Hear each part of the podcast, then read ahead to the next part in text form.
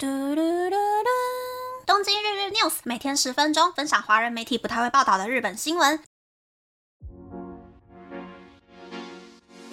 欢迎来到东京日日 news，我是可露米。前几天说过呢，YouTube 就像是预知了我想要买冰箱、想要买 Costco 的肉肉，推荐了我很多韩国太太、美国太太处理 Costco 战利品的影片嘛。结果这几天呢，YouTube 推荐了我很多韩国的 What's in my bag 的影片。我猜啦，起因可能是因为呢，有一个我以前看过的开箱包包里面有什么的频道，过了很久又更新了新影片吧。我很喜欢一个叫做 Lazy Soup 的频道，里面的人感觉是一个年纪跟我差不多，或者是大我几岁的人，平常是有工作的，所以他从来没有在频道里面露过脸。那我很喜欢 Lazy Soup 开箱包包的原因，是因为他用的包包都是韩国设计师品牌，大概台币一万块上下。可是设计啊，还有皮革的材质都还蛮不错的。Lazy Soup 也都会用过一阵子之后才拿出来拍影片介绍，所以看他的影片呢，除了可以认识新的品牌之外，也可以听到实际的使用心得。然后 Lazy Soup 用的苹果手机相关的手机壳、支架、行动电源、耳机等等的周边呢，设计还有机能，我觉得都还蛮不错的，看起来好像都很好用的样子。虽然都是以韩国的品牌居多，不是那么的好入手，可是看了之后呢，就会让我想要去找说日本能不能够买到差不多的东西。那再来是呢，What's in my bag 的影片，共通点就是包包里面的东西几乎都是用同一个色系，而且也都会用小袋子一包一包好好的分装起来。看到那种整齐的画面呢，我的心情就很疗愈呀。反正我就是用一种看着向往的成熟女性的包包的心态。在看 Lazy Soup 的频道，反正呢，因为 Lazy Soup 更新影片了，所以 YouTube 就很顺便推荐了我其他韩国女生开箱包包的影片，有网红的包包、大学生的包包、上班族的包包，很多不同的人的包包，其实还蛮有趣的。毕竟包包是一种类似移动小房间的东西嘛，就可以发现一个人的个性、他的生活习惯还有兴趣爱好。包包里面装的东西呢，也都是包包的主人最常用、最爱用的东西。对于爱买东西又想要看参考评价的人来说呢，是非常有意义的。例如像是 Lazy Soup，他用的是 Lady Dior 的亮面牛皮卡夹，他就说卡夹碰到了发票的墨水之后呢，卡夹上面就有一片黑黑的被染色的区块，立刻打消了我想要买 Lady Dior 手机包的念头。而且羊皮的手机包，仔细想想呢，比牛皮的还要更难照顾呢，我干嘛要买来累死自己呢？不过还是要再一次感叹，演算法真的是很方便又很可怕呀！我的取向都被 Google 吃的死死的。想想我自己的包，还真的是没有几个可以拿出来介绍的地方呢。那就来介绍新闻吧。第一个新闻就是呢，虽然日本这几年很流行价钱便宜，但是酒精浓度偏高，很容易醉的烧酒嗨，烧酒嗨波鲁，也就是烧酒兑气泡水的铝罐装酒精饮料。但也因为酒精浓度高，感觉好像对健康不是很好，所以朝日啤酒就宣布说，今后发售的烧酒还酒精浓度都会设定在百分之八以下。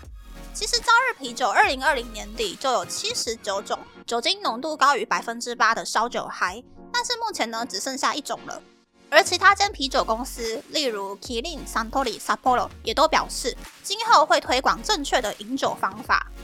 嗯，大家觉得怎么样呢？其实除了烧酒兑气泡水的烧酒嗨，白酒兑果汁气泡水，或者是威士忌兑气泡水的各种 highball，这几年呢，在日本的销量都还蛮不错的，应该啦。因为以前感觉去便利商店，两面的冷藏酒柜 highball 大概就只有零点五柜吧。可是现在看起来呢，诶 h i g h ball 的面积慢慢的变大。反而压缩到了啤酒，啤酒只剩下零点五柜了，所以可以理解业者们想要把 Highball 发扬光大，卖得更好去做的改善措施。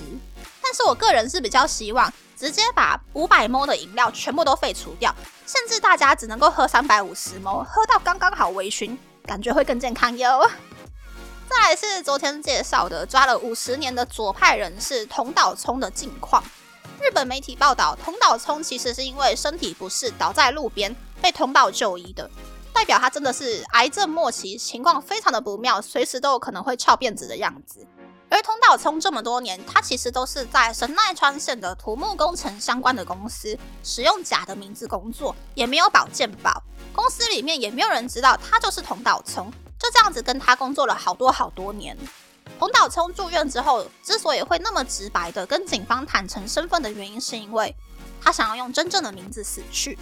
不过，虽然已经几乎确定这个癌末患者就是同岛聪，但日本警方目前依旧在使用同岛聪家人提供的 DNA，用科学的方法来做身份确认。